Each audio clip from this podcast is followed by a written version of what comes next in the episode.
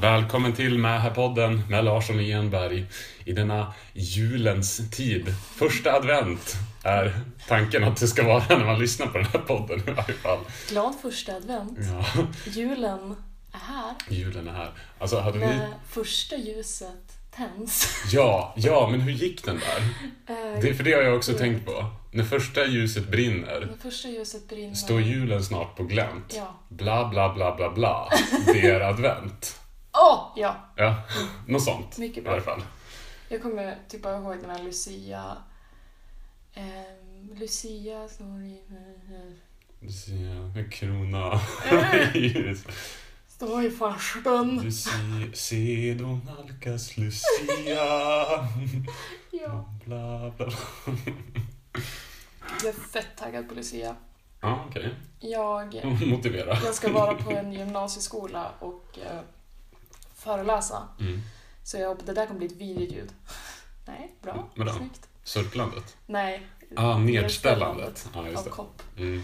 Eh, nej men jag hoppas, jag hoppas att jag kommer få se ett Lucia-tåg eftersom att jag kommer vara på en skola. Mm. För det hade man väl? Ja, Ja. det tror jag. Jo, det hade man ju. Ja, ja, det hade vi på högstadiet. Mm. Mm. Och mycket snack om vem som skulle vara Lucia. Mm. Jag kan ändå motivera att skaffa barn bara för att få gå på förskole Lucia-tågen. När de står där med overallerna och så har de Ja. klänningarna ovanpå. Ja. Och Och typ så här. Ja, och så är det någon som börjar gråta, någon som sätter sig ner och bara... Vi hade en väldigt så här, postmodern eh, Lucia-tradition i scouterna. Mm, När vi brukade, vi var i ett badhus och hade Lucia-tåg. mm. Och sen så, så gick liksom tåg runt badhuskanten. Kändes alltid lite så här småfarligt Ooh. med typ ljus och grejer. Eh, och sen så åt man, så hade man fika och sen så badade man jävel helt enkelt. Mm. Men fan vad Ah, mysigt. så nice. Mycket bra. Riktigt, riktigt gött. Vi hade- fick ha levande ljus på kören. Åh, shit. Så många svimmade. För att det var så farligt? Eh, nej, Nej, på grund av för syrebristen. Nej, exakt. Right. De åh det. nej.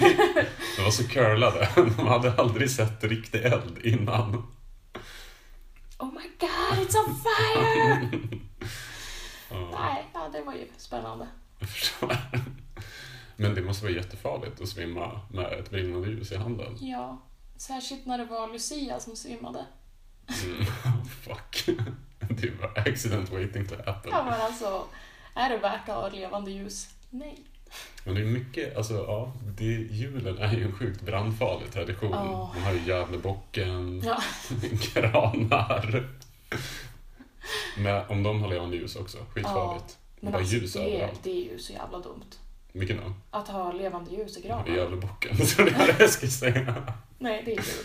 Det, det är Det är en awesome. rolig tradition. Det finns en skitbra dokumentär om Gävlebocken på Jaså. SVT Play. Det är typ han som har varit chef för det där under jättelång tid. Han Mm. fick hösnuva ett, för, för något år sedan. Och så dokumentären följer när han ska liksom ha sin sista gång som Mm. Gävlebockschef. Gud. Ja, det är, den är faktiskt jättefin. Ja. Och så har de så intervjuer med några förbrytare också som har bränt, bränt upp bocken. kul.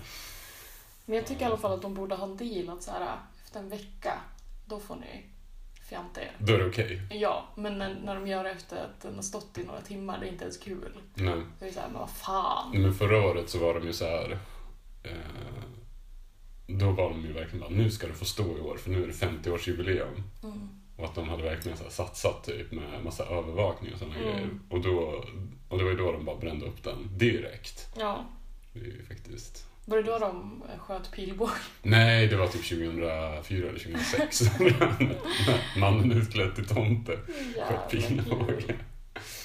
Men det är, så, det är så intressant när de har de här intervjuerna med Förbrytarna. förbrytarna, vansinnesmänniskorna, eh, att de, alltså de har ju, det är ändå under ganska lång tid som de har impregnerat eh, själva halmen Mm. så att den inte ska brinna. Men alla, alla förbrytare gör ju på samma sätt. Alla förbrytare, brännare, vad säger man? Mm. Ja, Mord, mordbrännare. mordbrännare, nej, bränn. Pyromaner. Arsonists, Pyromaner. pyromaner, ja. Eh, de tände ju eld på snörena. Ja. För, men det har de liksom inte åtgärdat Men, tydligen. alltså det verkar ju gå... Jag menar, det måste väl finnas någon asbestplast eller något. Man kan, eller bara ståltråd. Ja, Så det kanske ser lite tråkigt ut. jag vet inte. Jag tycker det, alltså, det är dels imponerande men det är också sorgligt att de kämpar på. Mm. Man bara, ge upp. Men det var, det var väl det som var så... Jag tyckte det var så intressant i den dokumentären. Att det här var verkligen en dokumentär som gjorde ett djupt intryck på mig. Men hur de, hur de som... Alltså att det finns ändå en ganska stor del av Gävleborna som verkligen... För jag tror att de flesta utifrån tycker typ att det är en rolig grej och tänker också Mm. att Gävleborna ska bara säga ha LOL, de bränner Ja. upp på Men att det var väldigt många som typ blir jätteprovocerade av det här Ja, och faktiskt tycker att det är alltså det är skitdåligt att de bränner upp bocken. Alltså så här, mm. och inte bara så här jättegamla människor utan även ganska många som bara säger men det här är, vi vill bara att det ska stå något Ja. jävla år. Typ. ja. Ja, men de har ju börjat med en isdrake nere i Sundsvall. För att det är drakstaden. Just det. Och jag blir också jätteprovocerad när det är någon som är där och slår sönder den. Mm. För det är såhär, men nu är det någon som har lagt ner jättemycket tid på Ja. det här. Kan den bara få stå tills den smälter? Också så här typiskt Sundsvall att bara sno andra städers traditioner, lite Mm. low key. Typ Mm. Himlabadet. Försöker vara Övik, försöker vara Gävle, försöker vara Umeå. Ja, ja, ja. Universitetet. Get- Också snott. A grip. Precis. Nu vill jag prata om min förkärlek till Psychon. Mm. Nice. Go for it. Jag kollar på Twin Peaks. Som jag inte har kollat på förut. Jag har inte tagit Nice. igenom det. Fan vad bra Ja, att du gör det. och nu har jag gjort Det är det det. bästa man kan göra. Jag hade insomnia, så jag kollade hela första säsongen på en natt. Det skulle jag inte rekommendera till Det andra skulle jag människor. absolut inte rekommendera till någon, för Nej. jag blev väldigt sjuk i huvudet. Twin Peaks är ingen bra sömnterapi. Eh, nej. Nej. Eh, Eller ja, om man sover för mycket. ja, då exakt. kanske. Då kanske man kan bli vaken. Ja, Ja. Sju sovare där. Jag blev, jag mådde, ja det var konstigt, jag mådde väldigt dåligt efteråt. Men då är det en karaktär, för att de flesta karaktärerna har jag ju liksom lärt känna via internet innan, eller att så Mhm. folk pratar om dem så. Mm. Men det finns en karaktär som inte lämnar sin eh, lägenhet eller Mm. hus, som Mm. tar hand om orkidéer. Just det. Nu minns jag inte vad han heter längre. Nej. Ja. Nej. Vill inte säga att han heter Harvey, men det gör han nog inte. Mm, Nej, Han heter något på H. ja, skitsamma. Så han... Eh, Laura, Laura, Laura. Laura Palmer. Som, alltså spoilers då ifall det är någon som har varit lika seg som jag med att se det här. Hon har blivit mördad. Eh, och då hennes bästa kompis tar hennes jobb som eh, så här, mat, lever, levererar mat. Alltså det är typ Foodora fast på 90-talet. Exakt. Ja. Och i glesbygden. Ja, för att hon vill liksom, jag vet inte, kolla alla lösa trådar typ. Mm.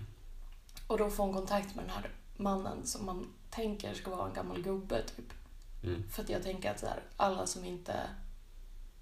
Alla som behöver hemleverans av lunch och middag är väl gamla människor som inte kan gå ut. Men jätteung! eh, Du, är inte, du, är inte, du känner inte till det här med Uber Eats och sådana grejer? ja men alltså, då i den, här, 90-talet. i den här lilla byn. Det är Okej, klart att ja. jag skulle ju också föredra ifall robotar kom hem med mat till mig så jag slapp prata med folk någonsin. Ja, jag förstår att du Ja. tänkte så. Det Jag tänkte att det skulle vara en slemmig, äcklig gubbe. Men Mm. det är en jätteung, vacker man Mm. som är besatt av orkidéer, har någon slags social fobi, eh, mycket psykisk ohälsa hos den här pojken. Chez un solitaire. Ja, exakt. Mm. Fy fan. Eh, men då i början så är han ju väldigt, väldigt charmig. Mm. Eh, så man blir typ så här, woho, pirrig. Man bara, det här är en mysig kille. Ja, man tycker jättemycket om honom. Mm. Samtidigt som det här att han uppenbarligen är väldigt sjuk Mm. är liksom någonting man vet om redan från början. Mm. Eftersom att han inte lämnar sin lägenhet Mm. eller hus eller vad fan det är. Eh, och jag tycker att det här är så obehagligt. Hur besatt jag blev av honom och Mhm. besviken jag blev när han eh, dör. Mm. För att det är också en scen när han, liksom, när han får den här eh, knäppen. Mm. Att han... Han bara har sönder allting Exakt. och han börjar blir- rispa sig själv med ett trädgårdsverktyg. Och han blir väldigt, väldigt aggressiv och det är typ så här, kommer han att mörda de här nu? Mm. Eh, Men det har liksom hela tiden funnits en känsla av att så här, kommer de ha sex eller kommer hon bli strypt? Mm. typ. Nej, men han, han, jag tycker att han är så himla bra, den skådespelaren. Mm. Alltså dels, han, han får verkligen in den här, den här känslan av att man, alltså man förstår att någonting är fel Ja. på honom. Men man kan, inte, man kan inte riktigt heller sätta fingret på det. Man Nej. förstår inte hur hotfull han är. Exakt. Eh, och det är så himla spännande. Mm. Och då kommer jag att tänka, har du sett One Tree Hill? Nej. Okej. För där i One Tree Hill så finns det en karaktär som heter Peyton som är en av huvudkaraktärerna. Som blir kontaktad av en kille som utger sig för att vara hennes bror. Mhm. Sen så visar det sig att det här är en stalker som är besatt av henne. Mm. Så när hon, när hon kommer hem så har han tapetserat hennes väggar med bilder av henne. Mm. För han har liksom fotat och förföljt henne väldigt länge. Mm. Eh, och så överfaller han henne och så är det som... Eh, jag minns inte riktigt men det är liksom lite våldtäktskänsla, alltså att det kommer bli en våldtäkt typ. Mm. Men eh, de, de slåss, han ramlar ut genom fönstret och så kommer polisen och så när hon kollar ut genom fönstret så är han inte kvar där längre. Mm. Eh, och sen så kommer han tillbaka senare också. Och han har också det här att han är väldigt snygg, väldigt sexuell men också väldigt psycho Mm. på ett jätteobehagligt sätt. Mm. Eh, och då, det, det jag vill prata om är så här, Mm. vad kom först? Hönan eller ägget? Om man är sexuell eller psycho. Nej, men min reaktion på de här psykosexuella männen. Mm. För att jag tycker typ, jag tycker att det är spännande att bli så här ligg på honom. Alltså att man tycker att det är sexigt. Mhm. Och då tänker jag på så här, hur många kvinnor det är som är i destruktiva relationer Mm. med män som verkligen har den här psycho eller sexig stämningen hela tiden. Att det är så här, han kan slå ihjäl mig men vi kan också ha sett sex typ.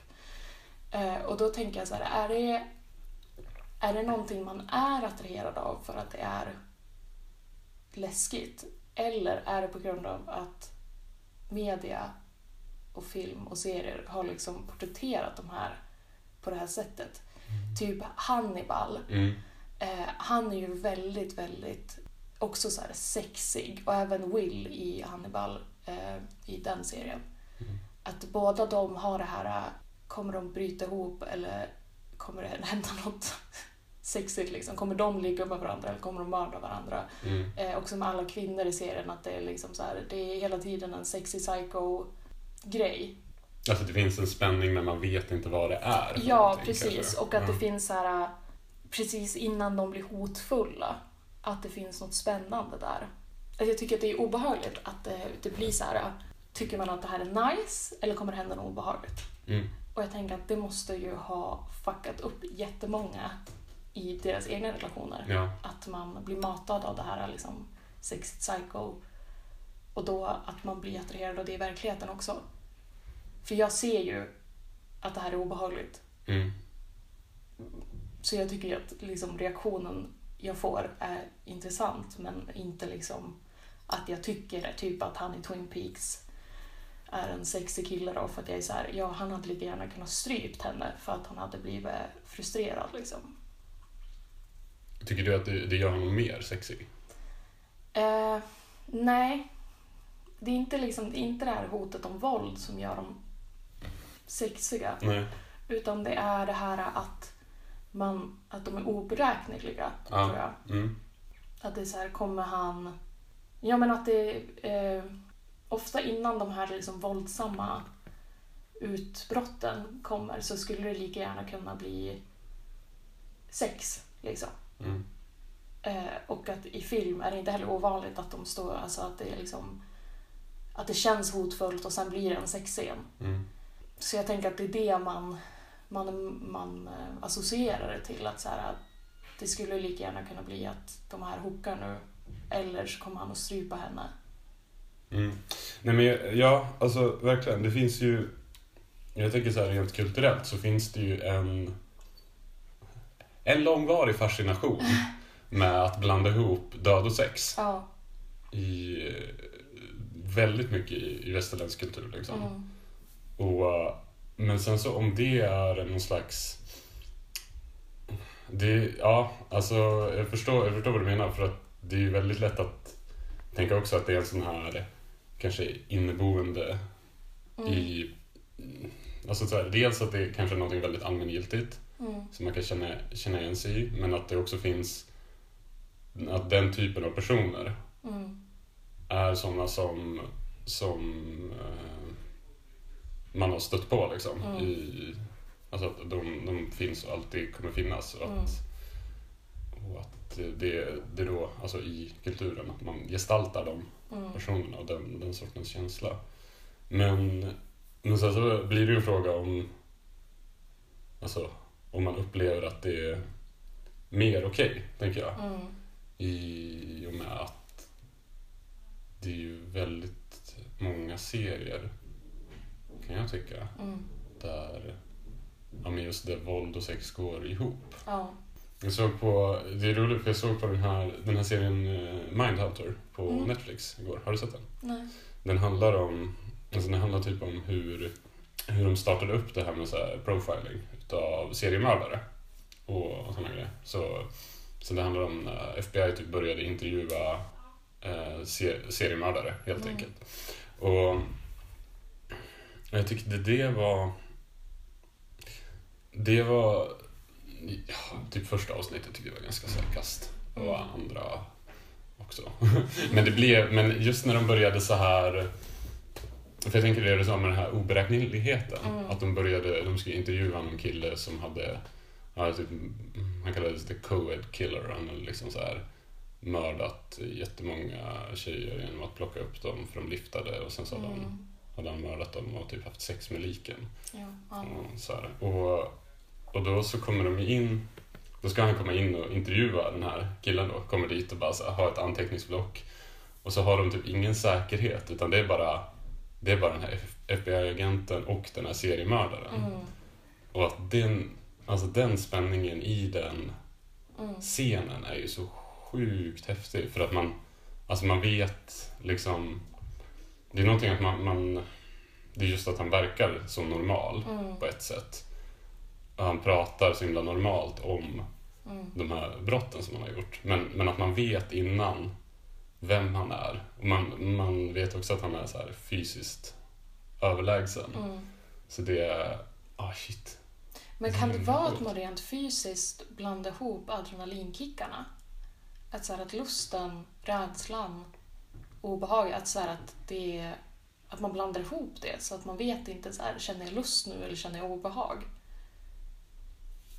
Att det är det som gör att det är ganska lätt att, så här, eh, att bli förvirrad om att så här, tycker jag att det här känns hett eller obehagligt. Mm. För jag tänker att ofta, ofta kroppsliga reaktioner kan ju kännas likadant fast man i huvudet tänker Ja. olika saker. Ja. Men att liksom det själva fysiska som händer kan vara samma sak. Liksom. Men kanske. Eller att det här... Alltså det kanske, det kanske är att, att... Att spänningen fungerar på samma sätt. Som om man är... Men typ om man är, om man är med någon och så är det så här typ flörtig stämning. Man känner Ja. någonting att det är... Att det är någonting som är väldigt uppdämt. Mm. Och att man vet inte om det kommer snärta eller inte liksom. Ja. Om, det kommer, om det kommer hända någonting. Eh, och att den... Jag tror att själva... själva jag tror nog mer att det, alltså att det fungerar på samma Mm. sätt. Typ. Och att då när, när man har en karaktär som är både våldsam Mm. och sexuell, Mm. då blir det den, nog den förväxlingen Ja, som vi pratar om. precis. Tror jag. Ja men precis, för det är ju inte Mm. så här att vilken mördare som helst att man bara åh det här är sexigt Nej, inte. utan det krävs ju att det är en person som... Ja. Alltså, Som har den här sexuella undertonen men också det här våldsamma som är liksom också en underton men ibland ganska outspoken, alltså att man Mm. vet att det här är typ Hannibal, man vet att det här är ett psycho. Mm. Men han är också så jävla sexig liksom. Mm. Men är det, inte, är det inte det också att, att det är... För det känns som att ofta i sådana filmer så, så har man den här vetskapen om, om någon och det är typ det, lite det som skapar stämningen. Ja. Att eh, de, ja, typ, de, de verkar så himla normala på ett Mm. sätt. Och att det är ju just det som gör att de, man kan inte riktigt förutse hur de ska bete Ja. sig. Och därför blir det spännande Mm. att se på. ja, för det är ju inte spännande i verkliga livet. När man hänger med mördare Nej, alltså, det är, jag tycker inte att det finns någonting spännande med en våldsam man i Nej. verkliga livet. Nej, nej. Nej, men precis. Eh, utan det är bara den här eh, mediala bilden. Eller så här Hollywood-grejen Ja, som är spännande. mm, Det finns ingenting spännande med en man, alltså typ en kille som... Jag vet ju att vissa tycker att det är sexigt när någon blir svartsjuk eller så här, slåss på krogen, Mm. visar aggressivitet på något sätt och det är bara så här, nej, det är inte, då, är det, då blir jag off. Mm. Det finns ingenting spännande Nej, men det är inte... Det, är ju, det går ju ja, det går ju emot sig. Ja. dem. Eh, men det känns som att det finns många som är fascinerade. Nu när Charles Manson dog. För övrigt, jag trodde han har varit död i tusen år. Men alltså jag med. Jag var typ såhär, was he alive? Och det, det här tycker jag är jätte... Får jag bara, får jag bara slänga in en liten passus? För nu har jag googlat mycket kring, kring det här. Att eh, han, han levde ju bara för att så här, Kalifornien under en jättekort tid benådade alla sina dödsstraffs eh, fångar. Typ. Så de stod i kön på Death Row och sen så var det typ ett, eh, ett Ja, det, det var en, en rättegång där de insåg att ja, men det här är unconstitutional. Mm. Och sen så, eh, och sen så återinförde de dödsstraffet så här ett år efter det. Nej, Och då var det typ så Charles Manson som var på Death Row. Och det var Mm. jättemånga av de här mördarna då som är med i, i den här Mindhunter-serien. mm. Så det var därför de typ kunde intervjua dem för att de, Ja. och då, därför de har levt så pass länge. Många Ja. av dem lever ju fortfarande. Mm. Eh, Ja, Ja, jag, är ju, jag gillar ju inte dödsstraffkonceptet. Nej. Men jag trodde, jag trodde bara inte att han levde. Faktiskt. Nej, Det var, man bara, jaha. Eh, man tänker också att det är så himla lång, lång tid sedan. ja, ja, verkligen. Men ja, han dog nyligen då. Yes.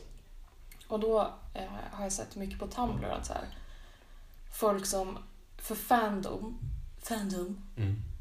bakgrund, det är ju liksom att man, blir, att man är intresserad av någonting väldigt mycket. Typ att man kan vara väldigt intresserad av Harry Potter, man kan vara väldigt intresserad av Supernatural, vad som helst, Mm. tv-serie, bok. Ja, och då har även liksom fansen av det är liksom en grupp då. Mm. Och då finns det seriemördare eller psykopat-fandoms. Apparently. Mm. Så folk som är liksom väldigt fascinerad av till exempel Charles Manson som då sörjde att han hade dött nu, Mm. som jag såg skriver saker. Eh, och då blir jag ju så här, fast det finns ingenting, alltså då blir det så här provocerande Ja. eftersom att det känns som att vi runkar över psykopater så jävla mycket. Men det är väl också, alltså så här eh, hela... Att det har väl också så här, den här medias bevakning kring seriemördare. Ja. Alltså har väl fått extremt mycket kritik Mm. för det också. Att, att man typ, man eh, tycker att det här är så himla speciellt och så himla spännande och att man Mm. all, alltså, fokuserar jättemycket på gärningsmannen och att det blir Mm. så här Ja men hur kunde det här, hur kunde det här hända? Man ska alltid försöka förstå Ja, så, så himla mycket. jobbig barndom. Ja. och det är väl det också som är typ därför vi har tv-serier som typ Hannibal eller Ja. Mindhunter och så. Ehm, men ja, nej men verkligen, det är ju jätte... Det är ju obehagligt. Ja, Sen så också med tanke på typ så här att eh, Charles Manson då bildade en sekt som utförde mord. Alltså att Mm. hela hans... Alltså han, han, men han handlar om att andra exakt. Typ så här dyrkar honom. Ja, Och då, då blir det lite som att han vinner Ja, precis. Det är, det är obehagligt. Mm. Och det är samtidigt svårt att jag så kan på ett intellektuellt plan bara det här är obehagligt. Vi som kultur är för besatta av psykopater. De har inget extra, de saknar någonting, det är inte spännande liksom. Mm. Eh, Men samtidigt är det så här, det finns ju ingenting jag älskar mer än att lyssna på P3 Dokumentär om mordhistorier. Mhm. Nej, jag tycker det är om, hemskt. om så här, ouppklarade mord eller när de har kommit på det och är så här, hur gick det till, hur kom de undan, hur, blev de, hur fick man reda på det. Mm. Eh, och samtidigt så skäms jag väldigt mycket för det här för att jag tycker att det är vidrigt att hålla på och gutta sig i en tragedi. Liksom. Mm. Eh, men det är så himla svårt också att stå emot det för det är så jävla spännande. Och det är så jag kände med de här psykosexiga männen också. Att typ, jag vet ju att jag tycker att det här är obehagligt. Jag vet att det här inte känns okej. Mm. Men jag blir så jävla fascinerad. Och varför blir jag fascinerad? Blir jag fascinerad för att det är någonting som finns i mig eller blir jag fascinerad för att media har matat mig med de här mordhistorierna, med de här psykosexiga männen? Mm. Är, du den här, är du den här personen på medeltiden som bara gick till alla offentliga avrättningar? För att du bara, jag tycker det här är fel, men jag har ingen, tvn är inte uppfunnen än. Så jag måste se det här. Fy fan. Ja, nej, där, där är jag väl lite på gränsen. jag inte skulle vara bekväm med det. Jag tänker att det är ganska många som, som känner igen sig i det. Mm. Typ att man, man blir ju väldigt in, intresserad av sådana saker. Men det är väl också ganska mycket för att typ så här, ja, att det är så himla svårt att relatera till. Att det, Ja, att det är precis. typ så här, ja men hur, hur kan man bli Eftersom att det ligger så himla djupt in i en att man vill inte skada eller döda en annan människa. Mm. Hur fungerar människor utan de spärrarna? Precis, Att- för det är ju det, är det att de- psykiska som är det spännande. Precis. Och att de, att de ens finns Mm. är ju jätte, det är väldigt, väldigt intressant. Eh, så. Alltså jag, jag förstår ju verkligen det. Jag tycker ju att det är skitläskigt med, med Peter Dokumentärer som en mord. Jag, jag har ju typ lyssnat på en halv. Ja. Jag brukar bara lyssna på de här om typ så här när de rev Norrmalmstorg i. Stockholm.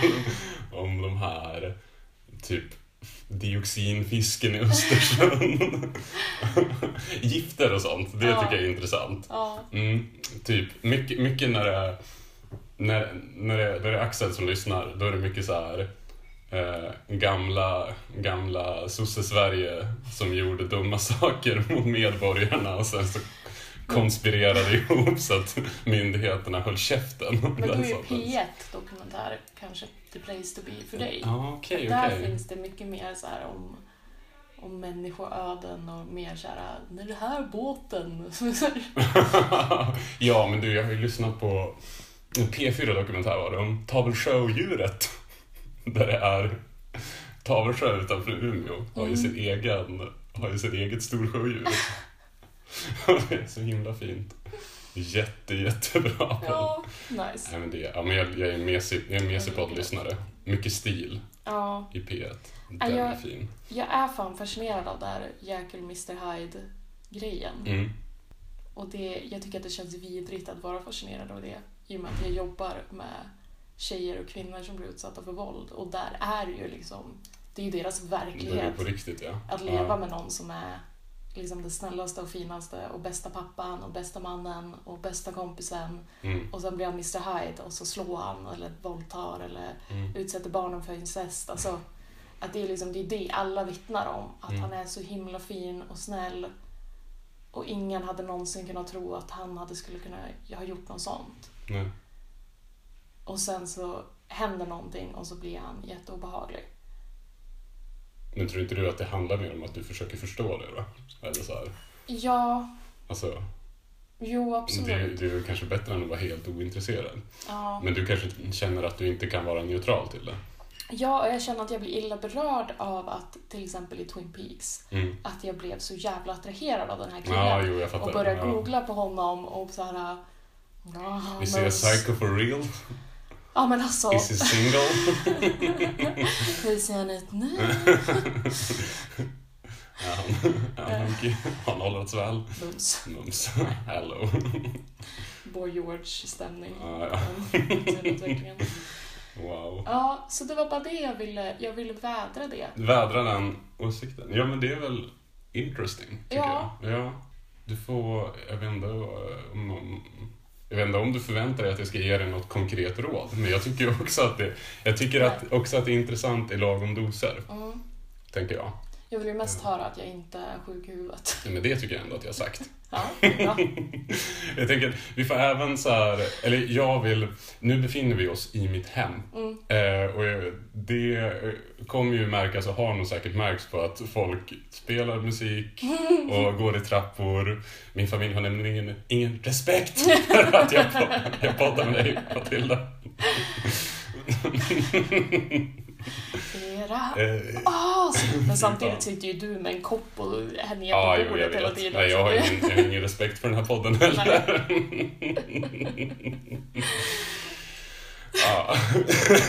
Oj, No, no blame ska falla på familjen Larsson. Nej, nej, nej. Det...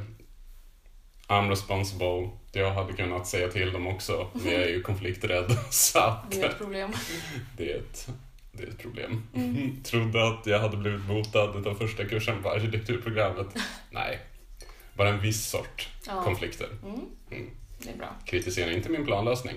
Men för all del, gå i trappan högt. Kom inte säga till det. Kritisera inte min planlösning. Fan. Then you're in for hell. Nej. Då kommer jag att krossa dig. Mm. Just det, man blir ju istället, man går från att vara konflikträdd till att vara helt orimlig i konflikter. Ja. Det är bara inte lyssna. Mm. Det är bra. Jag önskar att jag var mer konfliktbenägen. Mm. Jag tror att jag hade kunnat rädda mig själv från många situationer. Om jag hade bara hade ryta ifrån lite. säsa till lite mer. Ja. Mm. Fuck you, fuck you, fuck you. Bara, ja. Ja, Men det är ju så himla spännande när man är typ så här. Jag tycker även att ibland när man känner att man har sagt till och så får man dåligt samvete. Ja. Och sen så börjar man fundera över det här. Man kanske frågar en kompis. Mm. Var det rimligt av mig? Kompisen är typ såhär, ja, uppenbarligen Axel. Ja. Och sen så inser man att jag hade ju kunnat säga till mer. Ja. Och då är det som att man vill gå tillbaks och Ja. bara, hörru du, och förresten, nej. Förresten, jag har lite mer att säga. Ja. Open the case again. Jävlar. Nu blir det bråk. Ja. Jag vill, jag vill utreda de här sista punkterna där jag lät dig slippa undan förra Ja. gången. Fy fan. Vad man har låtit många slippa undan i sina dagar. Det är väl ändå kanske bra Ja, men det är klart på att det, sätt. det är väl mer. Du ska inte komma och hämnas det nu. Bli orolig Matilda. Det som hände 2005 skulle jag vilja ta upp idag. Då har vi en lis- lista. En sån här Kill Bill. ja. Mm. Vi lägger på ränta. Mm. Så akta dig om du smädde mig Ja. på dagis. För varje ursäkt som jag inte har fått Mm. ska ni få höra, era jävlar. Ja, du. Blir det vedergällning. Så jävla kul att vara så fruktansvärt långsint över så här jävla skit. Du skrattade inte åt mitt skämt det här datumet. Har du något som har varit väldigt, väldigt långsint över? Mycket. My- Jag är otroligt långsint. Alltså Ja. jag vill ju gärna verka som en väldigt öppen person. Eh, Mm. som... Du släpper allt. Nja, men framförallt att jag så accepterar människor och så. Mm. Men alltså, gjorde man bort sig för mig i högstadiet, då är man fortfarande dömd. Alltså, nej men det är inte, det är inte ens kul. Alltså det är så här, du måste bevisa att du är en annan person för att jag ska tro dig. Och inte så att jag då beter mig illa mot personer som jag gick i parallellklass med i sjuan. Det är bara att du dömer. Ja men det är bara att jag är så här, jag har en bestämd uppfattning om dig nu. Jag är villig att ge dig en chans. Jag är Mm. villig att ge dig 20 chanser. Mm. Absolut. Men bevisar du inte motsatsen så kommer jag att för alltid tänka att du är den här personen. Mm. Och så är det med det.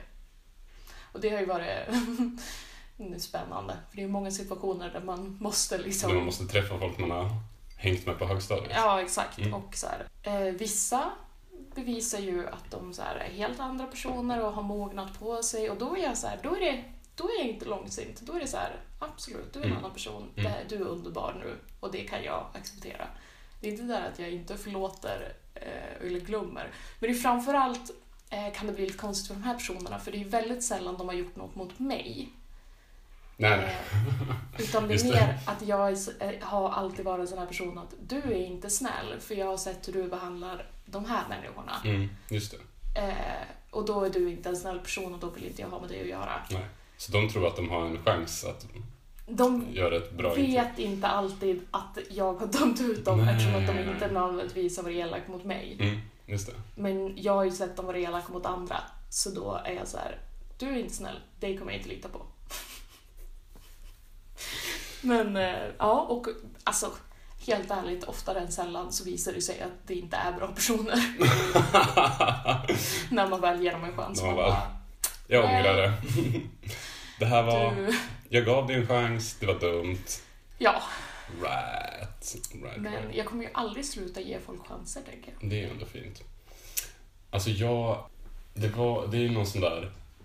Någon snubbe som snodde någon grej ifrån mig till någon leksak när jag var på en mack när jag var så här fem år. Träffade jag honom. Mm, Jävlar, då jävlar. jävlar. Ska han få höra ett och annat, då tar jag ut ränta. Mm. Nej men annars, alltså jag tror att jag är en sån där person som typ att jag får, att jag, att jag är nog lite dummande, ganska Mm. dummande, Mm.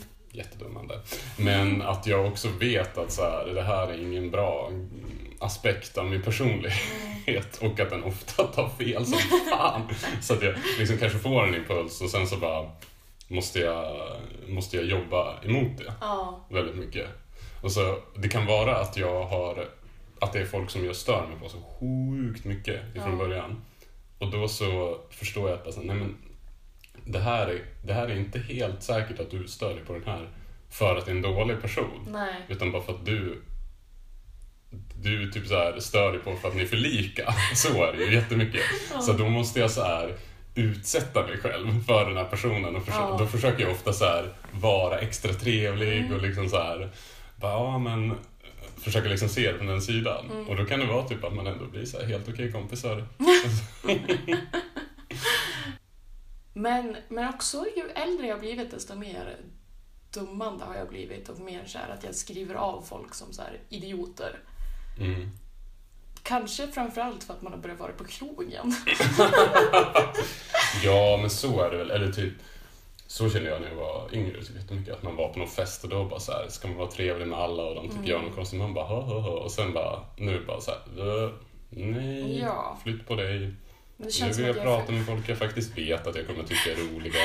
Ja. Inte du som ska så här, berätta om, eh, ah, någon gång så var det någon som berättade om kärnvirke. Mm. Varför det var så jävla bra. Och kärnvirkets e-modul, det här var innan jag hade pluggat det så jag tyckte inte att det var intressant. Nu hade jag typ älskat det. Mm. Det var så jävla, så jävla drygt. Sen har jag insett att det där är ju inte ens sant det han sa. Men då var det så här bara, "Aj, varför är jag ens i den här konversationen? Mm. Lite som i, lite som i First Gump. Mm. När Jenny bara Please God let me be a bird so I can fly away. Ja. Åh, gud. Han hade varit jättedålig julstämning på det här avsnittet. Ja, men vem sa... Men vad fan, det är ju första december. Det är sant. Andra Vi december. börjar, vi börjar så här. Ja. Och sen så trappar vi upp Ja, vi får helylle se. myset. Absolut. Tycker jag. Ja, ja, ja, ja. Mm. Jag tänker att på självaste julafton, Du, vilket mys. du, Vilket mys vi kommer ha. helt sjukt.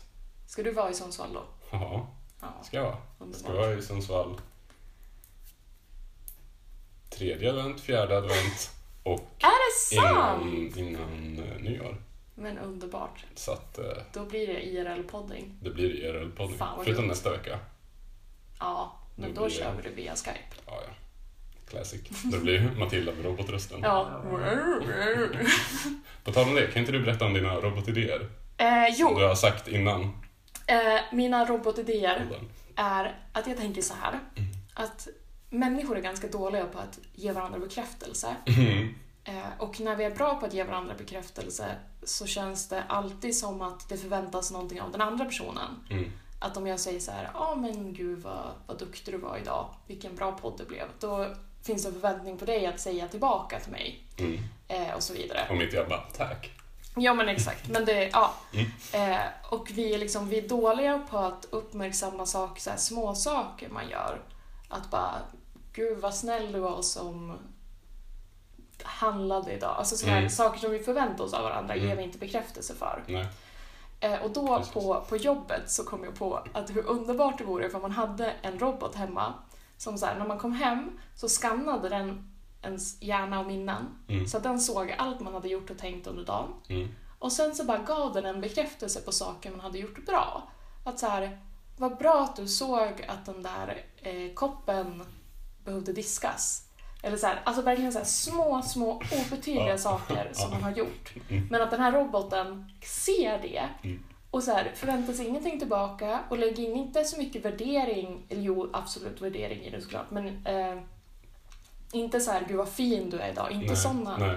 inte såna här Inte så attribut. ytliga liksom. grejer, Nej. nej. utan bara så här, De ser Vad- dina acts of kindness. ja, Ja. att de ser en och inte, för de förväntar sig inget av en, utan Mm. de bara är så här, men gud vad bra att du gick till jobbet. Alltså, Mm. för du hade ju så mycket ångest idag, vilken tur att du gick till jobbet. Vad duktig du var som gjorde det fast du mådde så skit. Liksom. Mm. Vad snäll du var som fortsatte vara trevlig mot den här kunden fast du ville bita Bitar. halspulsådern. När man är kan, kannibal. Vad bra att du inte åt upp den, vad bra att du inte åt upp den, och den och den och Nej, men så här, den. du var ju jätteirriterad vad duktig du var som fortsatte vara trevlig. Liksom. Men det är ju Mm. någonting som vi som människor bara förväntar oss av varandra. Jag Mm. förväntar mig att du ska kunna hålla ditt humör i schack. Mm. Var som folk. Ja, precis. Mm. Jag förväntar mig att du ska vara som folk, jag förväntar mig att du gör dina arbetsuppgifter, jag förväntar mig att du bidrar, bla bla bla. Mm. Men den här roboten förväntar sig ingenting av en, så den bara ser en. Och jag tänker att om vi skulle ha sådana robotar, då skulle Mm. vi slippa mycket av det här kränkta män-grejen. Okej, jag tänker att den också ska kunna krama en. Ja, det är absolut. Kanske skulle ge en en liten ut. spruta med oxytocin. Och liksom i kram. Men jag Rakt känner i så här, nacken. jag skulle behöva den här roboten. För Mm. ibland kan jag känna bara, är det någon som ser mig? Men hade det inte varit jätteroligt om det var en, någon som är så här super average, haft jättemycket chanser till att göra det bra. Och den roboten var så här processing, processing. Bra att du, ehm, ja, andades idag. Ja. Bra, Men jag tänker att den kommer alltid, den bra här roboten. jobbat. Du åt mat. Ja men typ såhär, Ja. vad duktig du var som åt mat. Ja. Wow. Jag tänker att det, det, måste ju, det måste ju på något sätt försöka se, se vad man vill bli bekräftad för, men inte förvänta sig att bli bekräftad för. Ja. För att annars så kommer det vara typ sådär att man bara tycker att det är superslentrian. Mm, Och att man bara såhär, ja nu går jag i min robot som ger be- bekräftelse. Och så får jag den bekräftelsen. mm, Och så blir det lite sådär att Mm. det utvattnas kanske. Ja. Men att roboten måste vara smartare än en själv. absolut. Mm. Ja, ja. Och det här är ju så här, man bara, ja AI kommer inte funka, robotarna kommer vara smartare än oss, men det är precis det vi behöver. Ja. 'Cause we're stupid as fuck. Ja.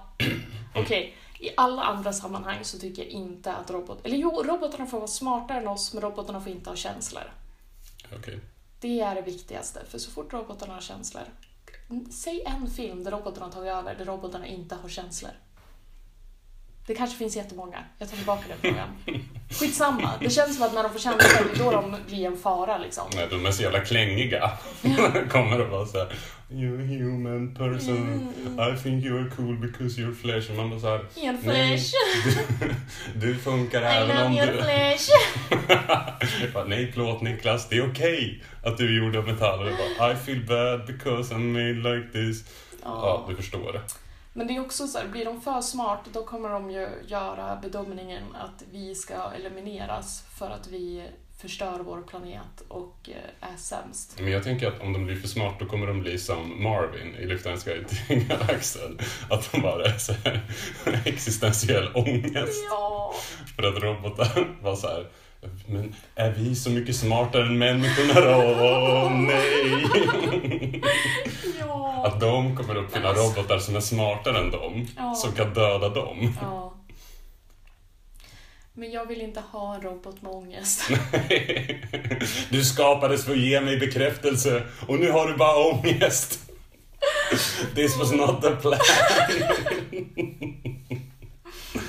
Och så längtar jag att när alla, alla bilar bara är robotar Mhm. och man kan beställa hem mat utan att behöva skämmas över personen man träffar i trappuppgången som bara Ja, du igen.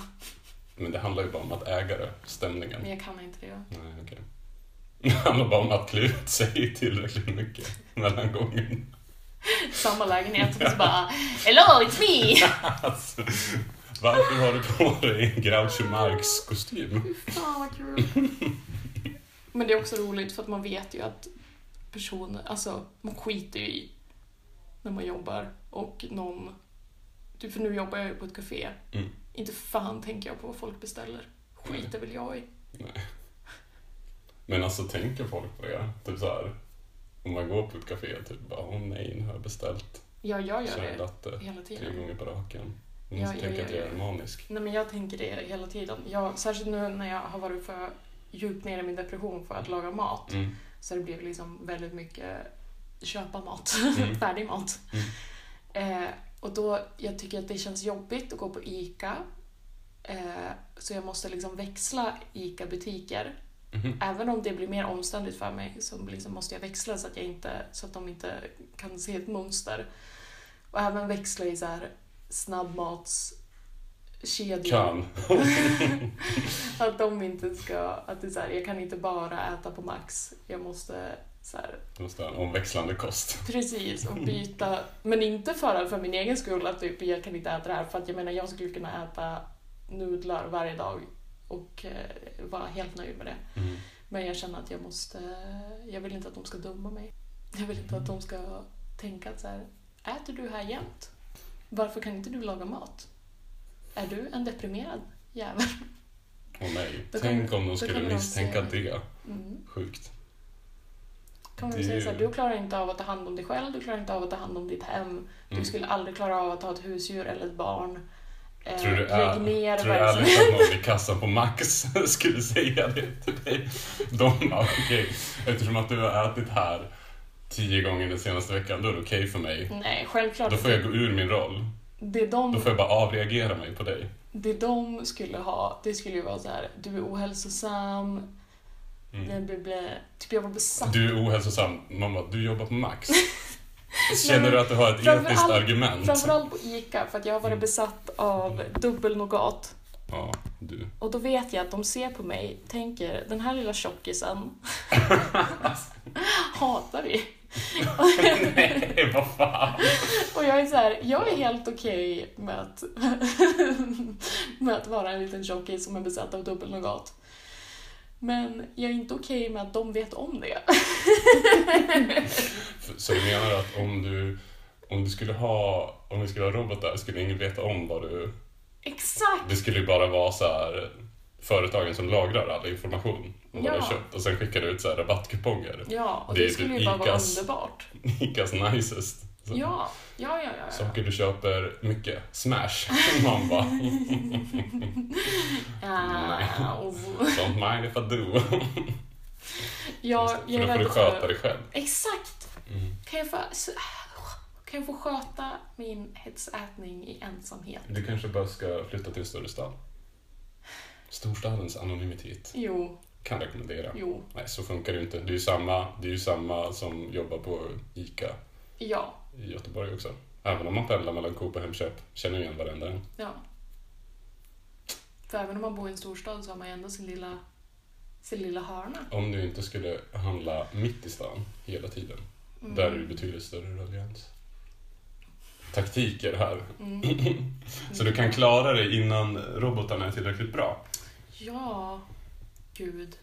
Och sen vet jag, alltså jag kommer ju bete mig likadant när jag väl får ungar som man kommer på förskola. Kommer vara så här. Mm, Du kommer flytta runt. ja men typ. Nej men jag Du får kommer inte så tro att jag går här hela De tiden. kommer döma mig. Så här, ja, nu har hon samma tröja på sig tre dagar i rad. Ja, men jag har inte haft tid att tvätta. Ja, jag är en värdelös mamma. De hatar mig. Mm. Mm. Jag tänker att jag... Jag mår bra psykiskt sett. Jag hör ju det. Jag är ju top, top of the line. On fire. Jag hade ju, om, om du hade varit man så hade jag bara gett dig det tipset att man bara går in med vinnande attityd. Ja, ja, Så funkar det ganska bra. Spelar ingen roll om du inte har tvättat dig. Om du köper 100 dubbelnougat, bara stirra dem i ögonen. ja. Det är så här det, här ska är vad jag vara. Det här är min, det här är min världsordning. Mm. Dubbelnougatens världsordning. Dubbelnougat är ju för övrigt väldigt intressant godis. Alltså vad, vad är, varför, alltså är det faktiskt dubbelt med nougat eller är det bara att de har färgat Nej, ena det delen är två annorlunda? olika sorters nougat. Nej, det där, alltså jag köper inte det Det där. smakar olika.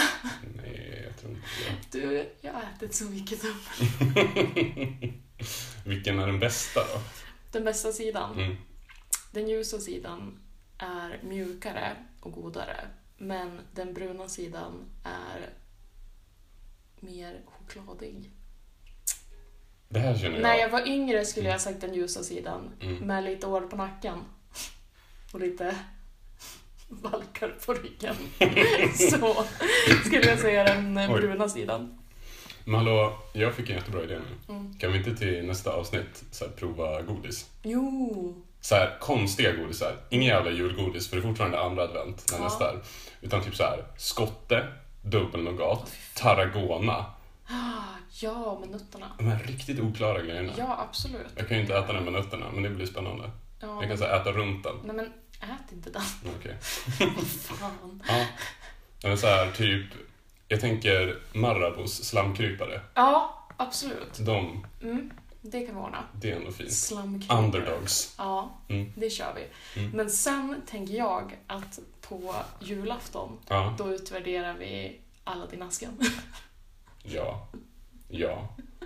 Uh, Så jävla det måste vi tråkigt göra. ämne. Nej men... Eller Delicatoasken. Mm. Nej, Aladdin-asken. Det är mycket roligare. Mm. Mm, det här är bra. Det går, går mot att bli någon slags mer godisätande podd. Vi är ju med här. Det går mot att bli en fikapodd. Ja! Som jag sa i förra avsnittet att det inte skulle bli. Fan. Och vad hände med den dialektala förvirringen? Ja, men vi får väl ta det eh, Kanske andra tredje advent då? Ja. Eller så kör vi andra så här uppsamlingshit för förlorade idéer. ja. eh,